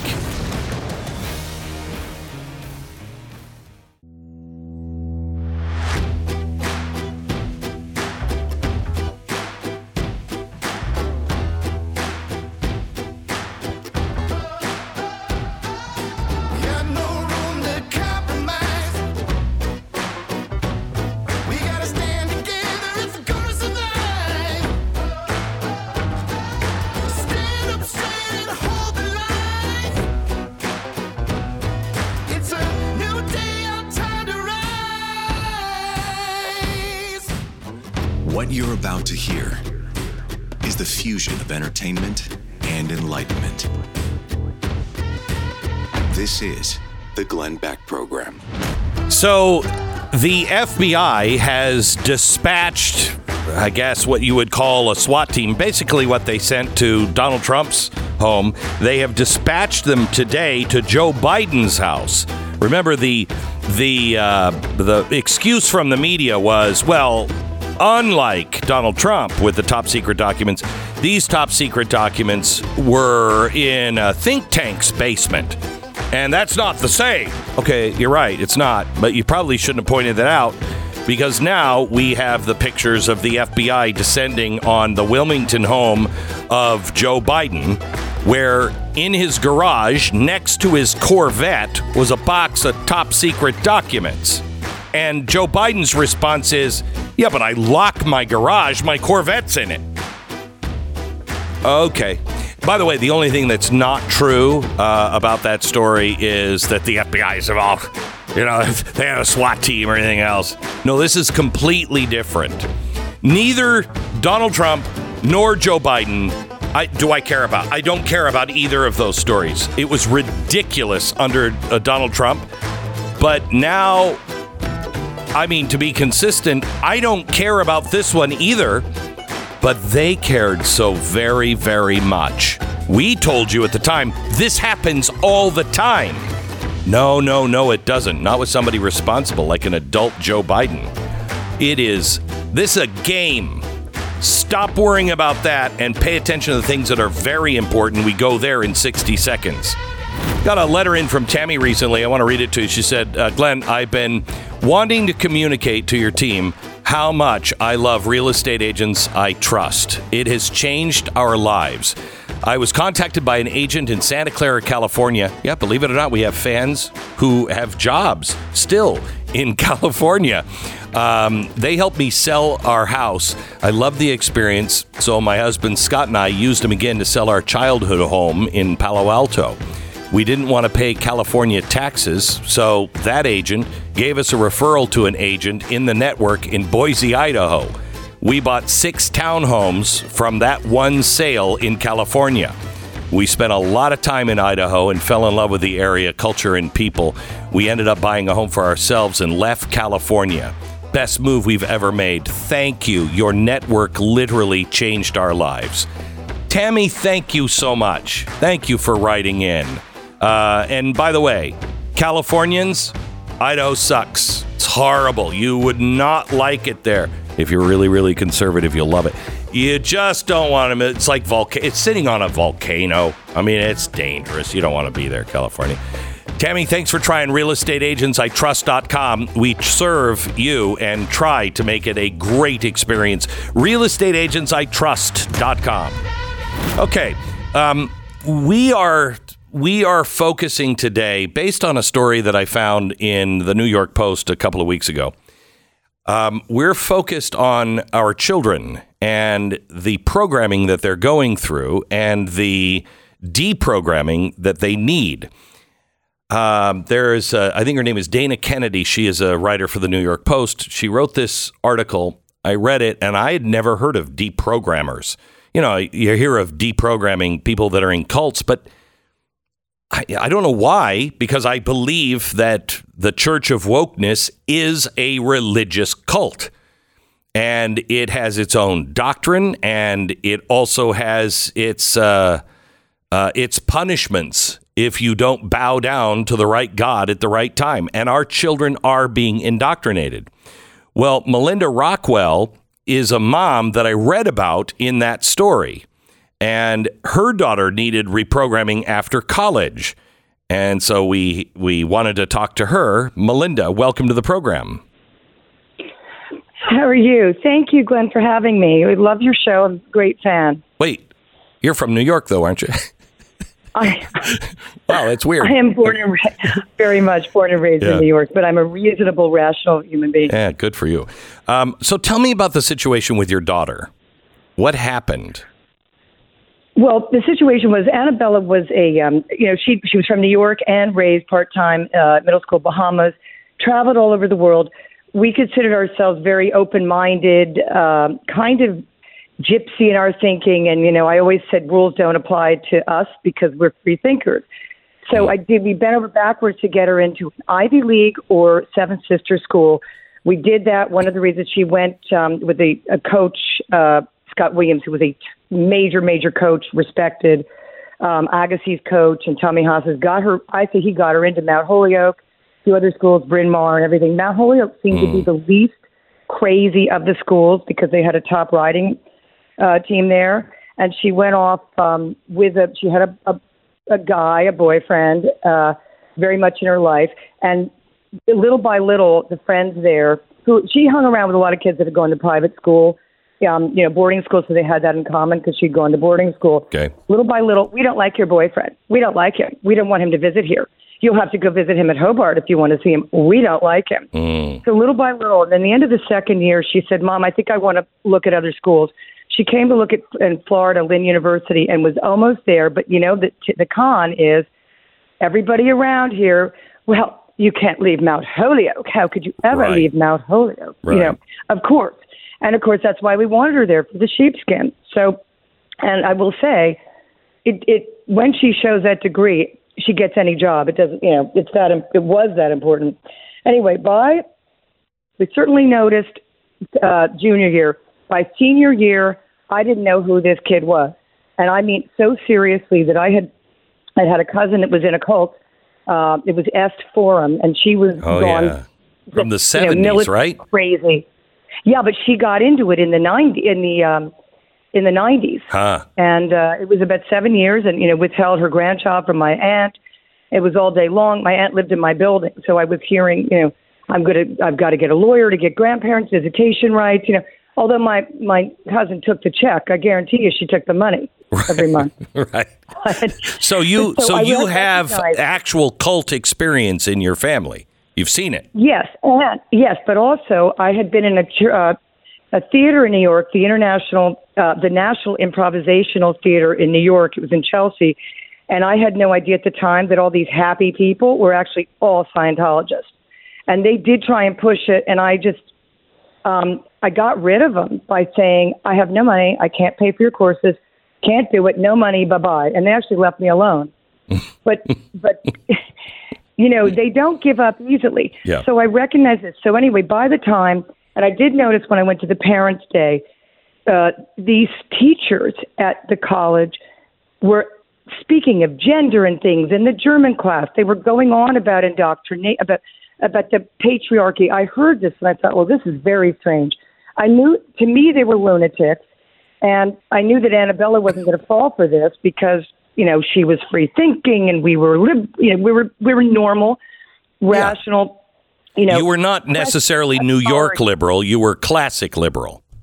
classic liberal. We were ra- I was raised with a very powerful great grandfather, who, when you know, we knew we knew the real world. If you went against the system, if you ever spoke against him, he would literally uh, tell a newspaper, magazine, we will withdraw our advertising. We knew the real the real story. We knew you have to sort of work around it if you want to get your point out. So hmm. for her to have been i mean she's when i tell you she's traveled she was in you know a month in india at 12 years old you know she's been around so for this little hokey school of 2000 people in massachusetts to be able to get a 21 year old's brain and completely crush her spirit so much that she was a zombie when she came home she wouldn't come home for vacation unless she brought what we call the handler she would bring a handler, and it's just, it was so insane to hear a robotic speech pattern. My mother, my sister, um, i- any family members were upset. Her father was a little oblivious to it because um, he was not living with us at the time. He was in New York with a very, very leftist girlfriend who was the niece of Larry Kramer, who founded ACT UP. Yeah. So he was gone as far as that. He and he was bending over backwards to be the nice dad. You know, he is not that way anymore. He completely understands what happened. So and he was with me. You know, uh-huh. Do do did you did, did you have arguments with her? Was she how how was she different besides kind of zombified? She came when she did come home. She was trying to tell me about the patriarchy, and, and now we understand that she was sent home with a mission from the school, from the teachers, and the parents. The parents of these, I, I can't call them liberal because they're not liberal; they're unaccepting. So I'll say lefty kids. The parents were all pushing too, and they made a point of come visit us on the weekends. Oh, come to us. We're here to embrace you and your newfound liberalism. So I'm, I'm very, I'm kind of dramatic when I speak. But Yeah. anyway, so she came home and she would argue with us at the table about how women couldn't have bank accounts until the 1970s. They couldn't have credit cards, and they were pr- under they were pressured. And I look at her and say, "Uh, "Your your your um, victim mother picked you up and moved you to the Bahamas, got a job, supported you, sent you to private school, paid for your tennis lessons, paid for your figure skating. What are you talking about?" My mother was, although legally married, she was a single parent who raised four children, one of them handicapped. We have never, we went to girls' schools. We've never experienced patriarchy. I'm, I never even had to show a resume in my life. You present yourself, you're your own credibility. There's no patriarchy. And, you know, even, uh, you know, I'd even worked in Wall Street for a little bit. So this is crazy. But she also, they did everything to keep blinders on. They've given them buzz, um, they've given them tools to ignore any par- parental love, parental emotion, parental rules, your cultural rules, everything. So even if she went to say church on um, you know uh, candlelight service for Christmas Eve, something that's beautiful, even if you're not religious, everybody loves to do that, right? Yep. She did the look on the face was like, I will not concede. I will not let it get into me. Right. It's not coming to me. So when I tell you these are zombies, it's no different than than what the Moonies were, which uh, you know I knew Mm-hmm. from the airports when I would leave school in the late seventies, early eighties. Um, Okay, so Mel- Melissa or. Melinda, hang on just a second. I would need to take a uh, one minute break, and I want to talk to you about how your daughter was deprogrammed, assuming that she is, and what you're doing now. We'll do that in just a second. Um, when you bought your car, I'm guessing one of the things you put a lot of thought in is how dependable it was going to be. Especially if it was a used car, but any car, it's going to be dependable. How will you get back and forth uh, to the places you need to go every day if my car's broken down and I can't afford my car to break down all the time? Well, you need adequate protection for your car, especially if you're out of warranty. You need somebody watching your back, and that is CarShield. They will offer protection plans for around $100 a month, and it it covers all the biggies. Um, you can get, you know, you pick your own protection plan and get covered what you want covered. But um, CarShield is there if the car breaks down in the middle of the night, middle of nowhere. They got you covered. They got you covered for the rental car, and you can take your car into any shop, any you know, you can take it to the dealer if you want, and have them uh, repair. And CarShield takes care of the bill, takes care of all of it. You don't have to worry about any of that. 800 227 6100 is the way you sign up for CarShield. Find out more information. You'll save 20% on your plan now at 800 227 6100 if you use the promo code BECK. Or you can find out all about it and sign up at carshield.com slash Beck. 10 seconds, station ID.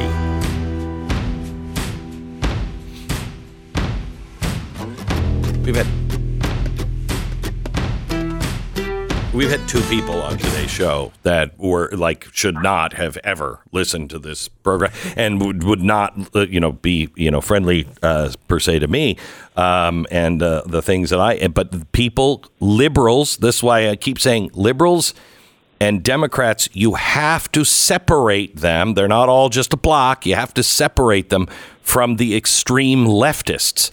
Those are the guys doing the damage. I think there's a lot of liberals and a lot of Democrats that are walking amongst us, and they're either not awake or they don't want to wake up because they're kind of deep into it and they're like, I don't know what to do. But once they wake up, they are on the Constitution side and common sense side. So um, we're talking to Melinda Rockwell, and your daughter. Did you get her deprogrammed? How did you do that? This is what I did, and I've got to say, my mother and my sister were were vital because they uh, assured me that I wasn't crazy. As I would um, go, I, I was on the tennis team in we were here in um, uh, Palm Beach County, and I would have tears coming out of my eyes you know, and I could only say this to certain people, you know, and some and you've got a lot of people saying your daughter's grown, leave her alone. But my family, you know, validated everything and said you've got to get help. So I started with um, looking up every sort of deprogrammer, cultic, international cultic uh, education, I think studies, and uh, speaking to the famous cult deprogrammers, the not so famous deprogrammers, getting as much information as I could. And also dealing with another mother who was, um, we've known since kindergarten in New York, who was going through other issues with her daughter. And they were all appeasing. And the, most of them said, you must appease your children. And, um, and I have to point out, I'm delicate with the words deprogrammer because it, it, it's getting out there, but it's not necessarily legal. It's a very iffy, you can't just grab your child out of an actual cult. Right. Um, you know, although Catherine Oxenberg, you know, is a heroine. But you can't just do it. And some of them are very careful. And there's a wonderful lawyer, and he asked me not to actually mention his name, but he was very helpful. And I see his um, my old emails to him, and he referred me to two people. But it's not really legal. So, Well, um, you I mean, it also deprogrammer also is going to be twisted. It already they've already started twisted into you're going to try to force your kids to be you know um, anti-LGBT or you know conservative. Yeah. No, I want my kids to critically think. They can make Yes. any decision they want, but I do not want them bowing down to some ideology, any ideology. I want them to critically think everything through. And when they can do that, if they choose to, you know, go this path or that path, that's up to them. Well, they've taken away the rights of parents, and I could give you, you know, so many. I don't have to tell you the reasons, but I, uh, I think I want to just interject quickly. Do you realize that New York State, that, that parents don't realize this? New York State um, has a law now that they're giving 13-year-olds uh, medical rights to decide certain, including mental health laws for themselves, and the doctors and the hospitals associated with them email people, email the parents and say, please supply us with your child's direct email now that they're thir- or 12 and over, because um, we will be dealing with them directly. So in every insane. last bit that they're trying to get rid of the parents, Yeah. so when they're saying you're trying to deprogram away from LGBT or anything like that, you know, again, I'm a child of Studio 54. I was underage, but I was there dancing. You know, Right. I knew transvestites before everybody else knew them. So this is a bunch of, you know, it's ridiculous. This is, you know, my eye doctor was Renee Richards. So, but but you're fighting a a wall of vicious, militant people that are surrounding your child. So yes, you're right. They're saying it's it's almost like um, re what's not the repro the praying the gay away. Uh, they have a oh, word pay, uh, pray the gay away. yeah. Yeah. In many states. Mm. So yes, and this is why it's a very legitimate. But I I did the research. I even went so far as to go to the court records in Connecticut. There was a case that was um, I forget if it was a it was some sort of cult, and I got the expert witness, one of the expert witnesses out of that and contacted. So um, it turned out that with all the information, and don't forget, there are definitely charlatans out of there out, out there. Oh, you bet. And even when I I was trying to re-contact, trace my foot, you know, speak to the people that I'd spoken in 2015. I didn't get a call back from one, and the the secretary was saying, "Well, he's very, very busy, you know." And I said, "He's busy because my daughter has an article out." you know, I would appreciate a phone call Right. back. Not a two of the ones that I consider charlatans did not return my recent calls. Um, the ones that are not asking for a lot of money, and I understand um, that you're, you know, that you're in touch with one of them. Those are the ones that I valued. So there was somebody eventually that was, um, but I did not do what most of them said. They were saying it was if you can get daughters are easy to get back. If you can get them back, it usually takes about seven years to really get them back to normal. And it did take about seven years Wow. for Annabella, as she says, to really have her mind back. And the answer to I'm putting my will on her is the appreciation and the thank you, mommy, thank you at this age. you know, she just right. turned 30. Thank you for never giving up. She is the most happy um, adult. She is, has a full life. It is fulfilling. She is giving. She has a helpful life, but she is happy. And to see this, um, what was the old girl that we sent her off at 18, Come to back. see her this way. but even more appreciative because she Mm-hmm. was back from the dead. That is the answer. Mo- Yeah, but but par- mhm. Melinda, I have to I have to thank you for what you're doing because I, I want to talk about one more thing before we run out of time and we're close. Um, you're starting a foundation and a website, rockwellfoundation.org, and that's going to be up in February, right? And you'll have all of your research there. Yes, I will. And I have the research is not just on uh, college at all because uh, I have nieces and nephews. Um, I want to quickly add this: um, when my uh, when a, when a boy goes into a boys' school, traditional boys' school in New York City, and there's a man in a dress or skirt in a lower school assembly discussing consent without the parents' knowledge or permission, that was a trigger. And so I have, and that was from GLSEN, Gleason, which was founded by Obama. Right, School right. czar Right. said that the man boy love was fine. Right. You'll you'll have all of this and so much more. I'd love to have her back. The Glenn Beck RockwellFoundation.org coming soon. Um, imagine how great it would be if you could breathe a little easier every day, knowing you were protecting it. You know, at least a significant chunk of your finances from the market insanity that we are headed towards. Look, I don't know. Uh, I don't know when, and I don't know how it's going to come, but I know there is going to be a significant impact on everybody's money. Um, it is it. I hate to say it this way uh, because it sounds like a conspiracy theory, but look it up on the WEF website. Look at what they're doing next week in Davos. They're all per, they're all preparing for a new system. These are their, their words. After this one breaks down, so how do we move everybody into the new system? you are going to pay a huge price if you don't have something in gold or silver. Please call Goldline now. Every tube of the new quarter ounce Mayflower gold commemoratives, you're going to receive 100 of the same Mayflower copper rounds, no additional cost. Call them now, 866 Goldline. Call them now, 866 Goldline. And head over to blazetv.com slash Glenn use the promo code Glenn and save 10 bucks off your subscription to Blaze TV.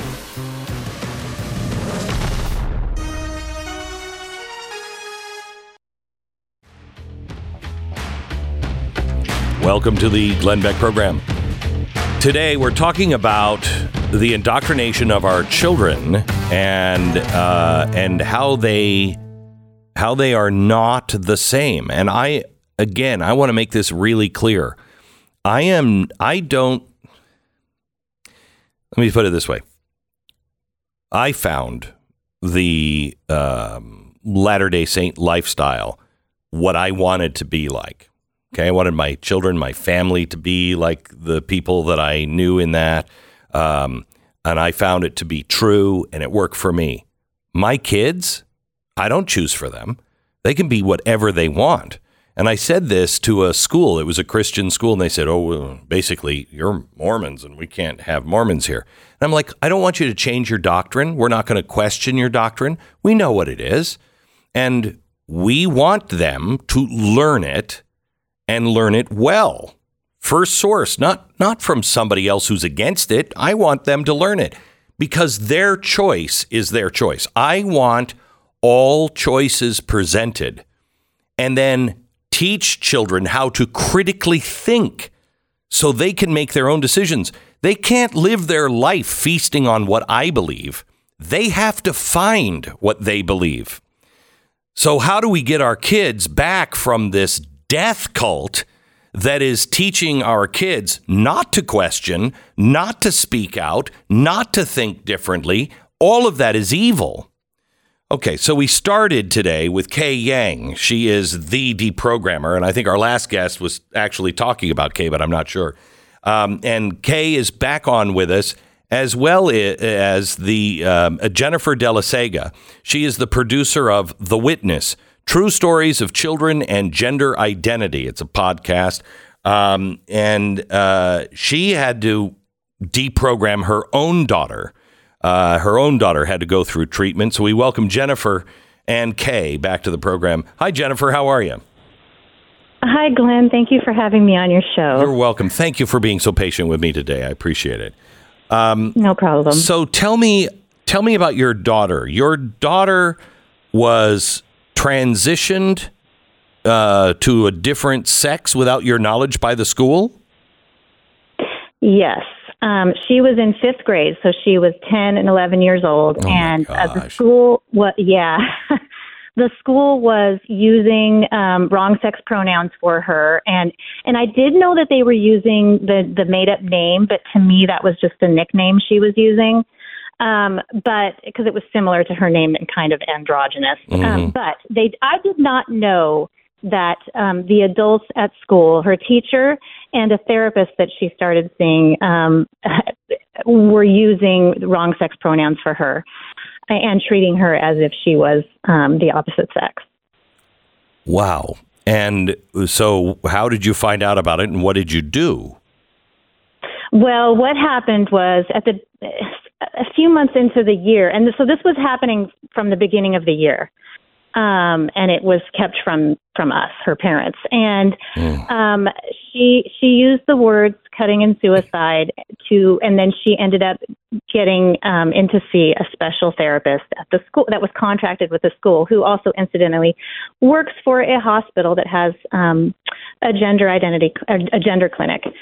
Um, yeah. So, uh, it, it, I didn't know any of this at the time, but um, so she, I, I, this therapist was really sold to me as as a great person to help with these issues. You know, which was the cutting and suicide.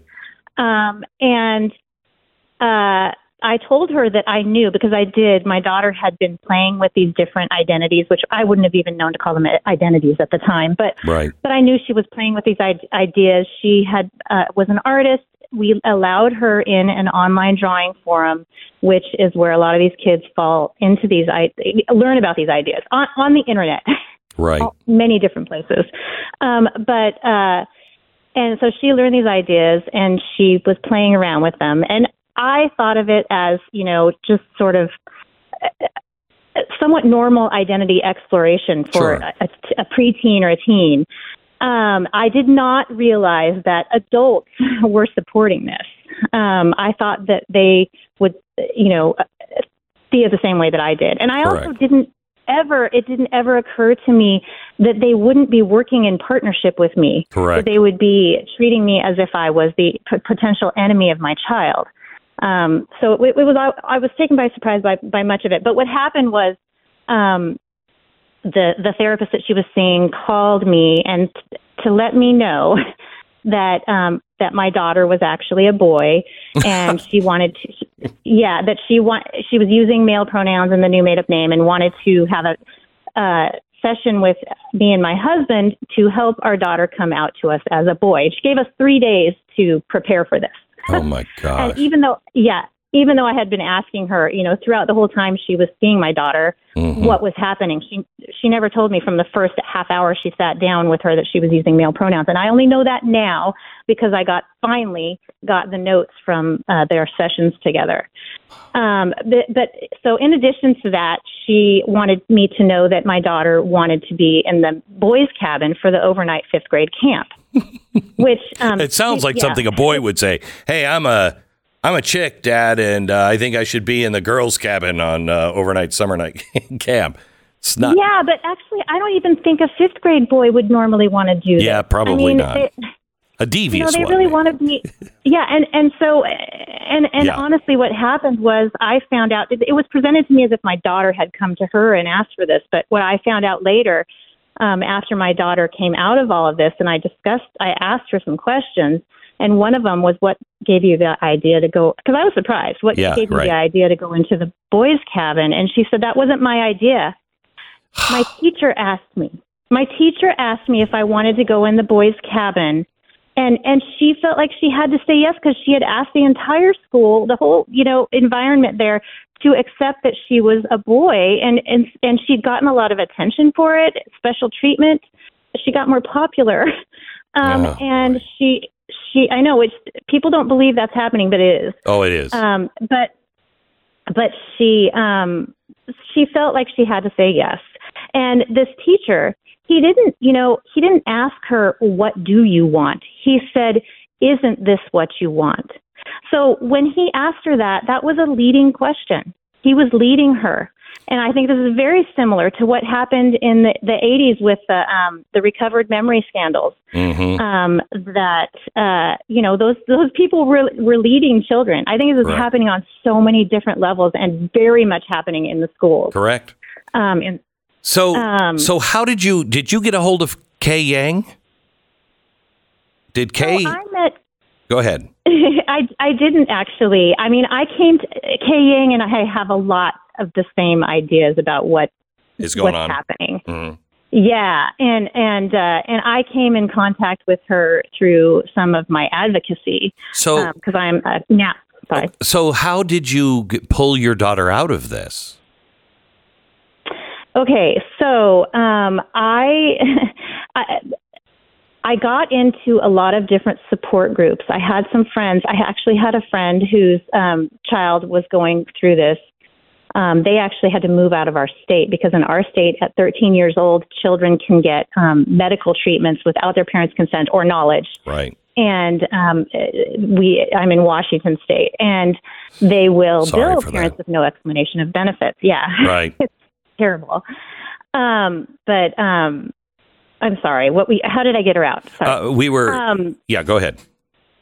so I pulled her out of school. We pulled her out of school. I mean, that was that was the first thing that we did, um, because we had to get her out of the affirming environment. And they clearly they showed that they were not working in partnership with us. They showed that that we could not trust them. Um, so I, I felt uncomfortable leaving her there. We we pulled her out, and it was right before the pandemic, so it was very Mm. easy, and she wasn't.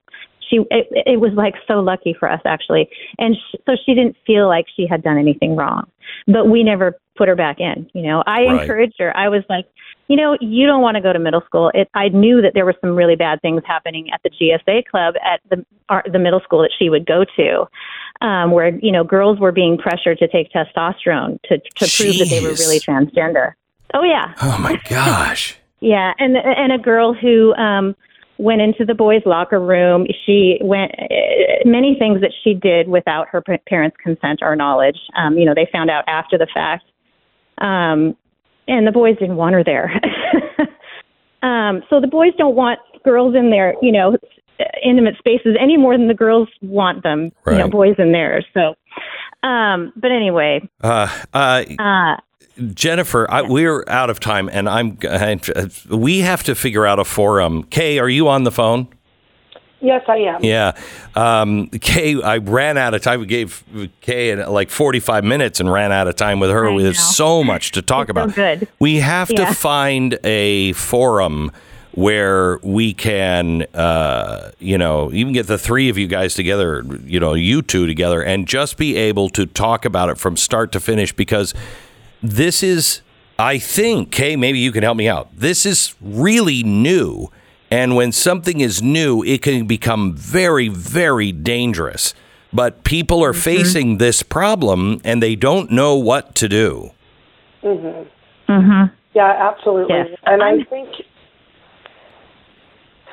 I really appreciate um, Jennifer sharing her story because it is a success story, and we need a little bit of that right now Right. because what we're up against is so um, scary and it's so threatening and it's so huge. And you, Glenn, are very aware of the global nature of this. Right. Right? This isn't just happening here. This is happening all around the world. So there's really nowhere to hide, um, especially now with technology. Yeah. Um, this can creep into your home and in your car, wherever you are, without your knowledge. Your child can be being indoctrinated. It, it's So really, really it's so insidious because it is global that everything is made to look like it's Republicans against Democrats or whatever. It has no, it has Oh. nothing to do with that. This is a doesn't. global movement, and it is about people who think they can control and tell us everything, and the people that want to live their own lives and are not bigoted or anything. Just they, I don't believe Right. that, and leave me alone. Right. Right, and and just FYI, I'm a historical liberal. I call myself politically homeless now. Yeah, But yeah. So there's many, many liberal, many, many of us who are fighting this are historical liberals. I know. I you know what I I, I think um, I consider myself libertarian, but I'm probably also more classic liberal. Um, I just believe in the Bill of Rights. It I mean, can we just live the Bill of Rights and stop all this other nonsense? Um, uh, Jennifer, thank you so much. You have a website, Partners for Ethical Care. Can you tell me a little bit about that, real quick? Yes, our mission is to end child transition practices, and we um, we build awareness. So we have a lot of awareness things that we that we do, and we also support efforts to fight the gender identity industry, um, such as legislation, you know, be, bringing people to testify and things like that. I will tell you as a as a listener, um, you have to find what it is you believe you are the most passionate about. I am. I've set my life up since 2008 to preserve American history. That's the one thing that I think I am uniquely equipped to be able to do, um, and that's why I've gone out and spent everything. You know, my kids' college, uh, you know, money, which I'm really happy I spent it. Um, I've done that because that's what I can do. If you have resources of time, talent, or money, what is it you really care about? If you care about these things, please look into Partners for Ethical Care. Um, look into the organizations and the people that we've talked to. Talk, look into K. Yang. Um, you can find her at stopfemaleerasure.com. They may not be right for you, but they may be. If you are passionate about this, we have to help each other and connect with one another. Back in just a minute. Thank you, ladies. And I know I can call them ladies on this program. Um, have you or someone you have loved been the victim of a cyber crime? If your answer is no, my response to you is, Are you sure about that? Because it might be happening right now. It might be happening, and sometimes this happens for a while and you have no idea. And then you're just, it's all screwed up. You need the best people in cybersecurity to watch over your good name. Now, nobody can protect everything because it's expanding so fast. But the people who are really the first in the field is Lifelock. And Lifelock has two pronged security. One, they watch everything they can possibly watch. If, two, something slips by, they have the uh, restoration team there to fix it and work with you to get your good name and reputation back. So I want you to join and please do not cut out cybersecurity. It is very important. As we were just talking, everything is in your house right now. The bad guys are in your house and it all comes from the internet. Save up to 25% your first year with a promo code BECK. Call 800 Lifelock, 1 800 Lifelock, or lifelock.com. Make sure you use the promo code BECK for 25% off. It's lifelock.com. That's lifelock.com or 1 800 Lifelock. Glenn Beck.